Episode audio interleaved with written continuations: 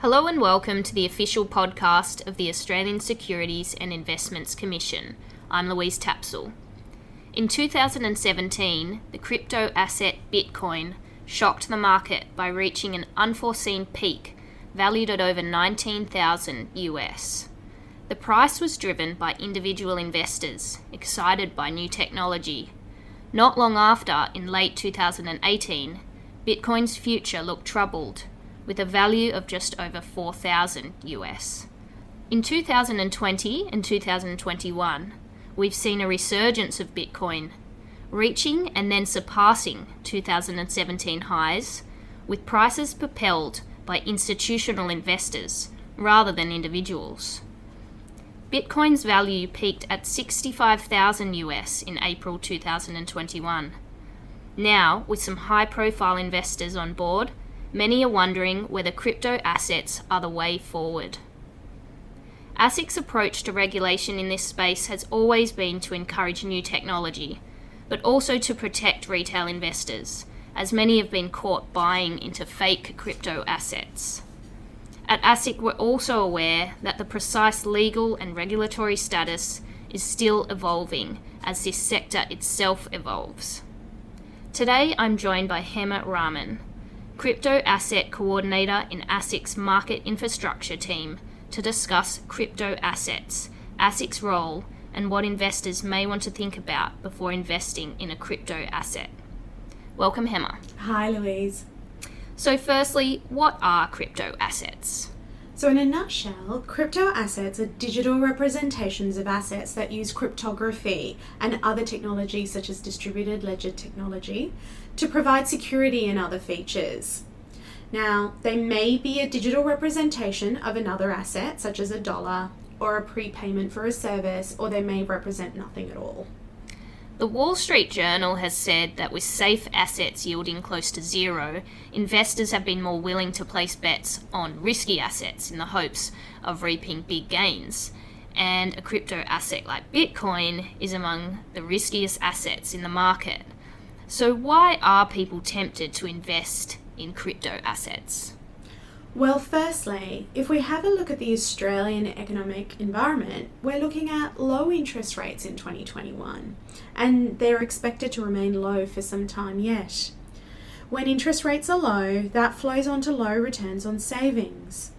What we're observing is that investors, including first time investors, are looking for investment opportunities that produce high returns with what they may perceive as guaranteed returns. While this can make crypto assets like Bitcoin and others very appealing, there is no such thing as a guaranteed high return. What needs to be clear is that Bitcoin and other forms of crypto assets are volatile assets. That $65,000 peak that you mentioned in April was followed a few days later by a 29% slump. So, although some people came out on top, others did not. So perhaps what I've done here is I've put Bitcoin and I've put all other crypto assets in the one basket. Is that a pretty mm. common mistake? Mm, yes. So crypto assets are all very different. Some may be or involve financial products that ASIC regulates, and others may not. Bitcoin is the first crypto asset that used technology to automate trust and remove the need for a middleman or a financial intermediary between two individuals to complete a trade. Now, it has been available and actively traded for over a decade, and its supply is limited. Decisions are made on a collective basis. That is, there's no issuer or entity sitting behind Bitcoin. It is still highly volatile like other crypto assets, but so far it has maintained its monetary value. So, what's important to note is that all crypto assets won't perform like Bitcoin. Investors shouldn't think that because Bitcoin is performing well, that another crypto asset that may be cheaper to buy will produce the same gains for investors. So, as a first time investor, let's say I decide to invest in a crypto asset, would I be protected? Mm. So, the platforms where you buy and sell crypto assets are likely not regulated by ASIC. So, you could be buying off a platform without necessarily having any recourse if things fail. So, unlike, say, the ASX, where mm. you may buy shares of a listed company and the ASX has a license responsibility to ensure this fair, orderly, and transparent market and other responsibilities under the Corporations Act. Mm, yes, and not all crypto asset trading platforms are actually registered in Australia. Even though some are registered through AUSTRAC for anti money laundering purposes, but this does not offer you protections as an investor.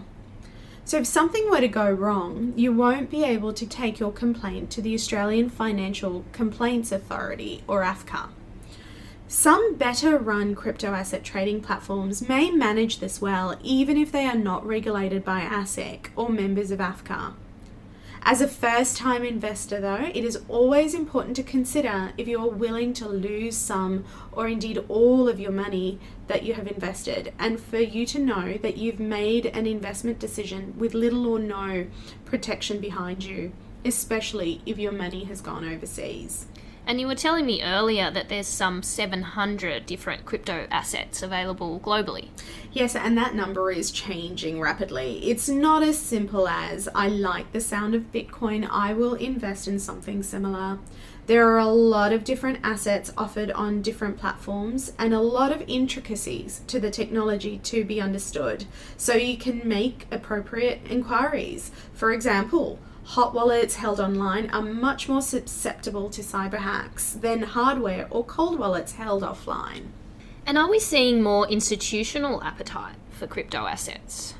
Look, there are different perspectives on this. But yes, there is a growing push for crypto assets to be accessed via more traditional investment products, such as an exchange traded fund or ETF that actually holds crypto assets as an underlying asset. Early days yet, but we can see significant sections of the market apparently getting ready for at least some areas of the crypto universe to become more mainstream. Okay, right. So then where are these crypto assets traded? If you don't go to a listed exchange like the ASX, where do you go?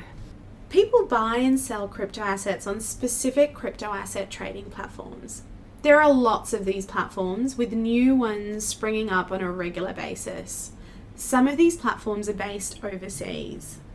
If these platforms are dealing with crypto assets that are also considered financial products under Australian law, then they need to be licensed by ASIC, and it's up to the platform operators to make an assessment of the crypto assets they offer, given how different and complex they can be. Crypto assets are highly speculative investments, and what ASIC has been clear on is that these are investments that are online, global, and complex. Online, global, complex. So I could be trading on a platform based overseas that may not be regulated, or I could be going online and sending my money overseas and then be at risk of fraud. Yeah, this is tricky because of the nature of crypto. Like we say, it's technologically complex global, and online. And these features make it very difficult to distinguish legitimate businesses from unscrupulous operators or scams who are seeking to capitalize on the hype around crypto assets to steal people's money. Also, you're not protected if a platform fails or is hacked. In a lot of countries, like Australia, crypto assets are not recognised as legal tender. You've only protected to the extent that they fit within existing laws. If you've invested in a crypto asset that you thought was legitimate, but ended up being fraudulent or a scam, and this can be easy to do, you risk losing all of your money. Once money is overseas, it's likely gone, and crypto assets are even harder to trace or recover than money. And I suppose this is the same with any scam. When you send money overseas, you're taking a big risk. So it could be a romance scam or whatever. The scam is interchangeable it's just recently we're seeing a lot of crypto offerings, and would you say, therefore, more mm. crypto related scams? Mm, yeah, and when you and I talk about it, we are talking about first time investors or people considering crypto asset investments for the first time. ASIC stresses that these types of investments shouldn't be rushed into by investors who are yet to understand the complexity of the crypto asset environment. But as I mentioned, there is more appetite from the financial services industry to start embracing crypto assets. Although these talks are at the very beginning, crypto assets may gain a higher level of market acceptance down the road. The space is evolving. So, Hema, when people are buying and selling these crypto products, are they doing so as lone investors in a day trader capacity? Or are there particular investment institutions that specialize in crypto assets? Most of the investment we see in crypto assets was coming from individual investors, but we are seeing institutions getting into the space from the end of 2020. And how are crypto assets regulated by ASIC? So that depends. If the crypto asset or token falls within the definition of a financial product in the law, then that asset will be regulated in a similar way to other investments. Among, among other things, this involves the person issuing the asset being required to hold a financial services license in Australia or an AFS license.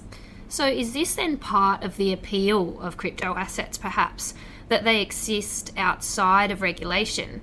So, if the crypto asset is a financial product, as such as a, a, derivative or a managed investment scheme, the issuer would then be bound by the Corporation Act, by licensing requirements. Is this the appeal that they're not bound by these? Look, it's clear that investors are enthusiastic about investing in a new technology and the opportunities this brings up. But, of course, anything that is offered outside of regulation comes with some risk. Obviously, there are regulated financial products that are high risk as well. But if you've invested in something new, something not regulated, you may be on your own if the investment falls through. Much of these opportunities are better managed by the existing large players such as regulated exchanges and existing investment managers who could be safer investment options for first time investors. And would it be right to say that if you deal with an Australian financial services licensee, you have access to a free independent dispute resolution scheme via AFCA? But if you deal with crypto assets, you play on the perimeter and you don't have access to these schemes. Exactly. So, speaking with an independent financial advisor is a good first step for those contemplating crypto asset investments for the first time. ASIC also has a register of Australian financial services licensees to check to make sure any party promoting or issuing a financial product is licensed or is authorised by a licensee. Hema, ASIC has received reports about crypto scams. Tell me more about that. So, the COVID 19 period, where people are tempted by high returns and looking for what appears to be better performing investments, has seen an increase of reports of misconduct to ASIC generally, even into 2021. We've seen investors being emailed or called by scammers convincing them to sign up to crypto asset trading and deposit funds into a crypto wallet or bank account. And from my understanding from one particular scam, when investors logged into their account, it looked as though they'd made huge profits, but it was all fake data. They then were encouraged mm. by scammers to invest more, but once they asked to withdraw their funds, the scammers would disappear or they'd ask for cash to release the funds. Mm. Scammers are also using the interaction to get your personal information, which can lead to identity fraud.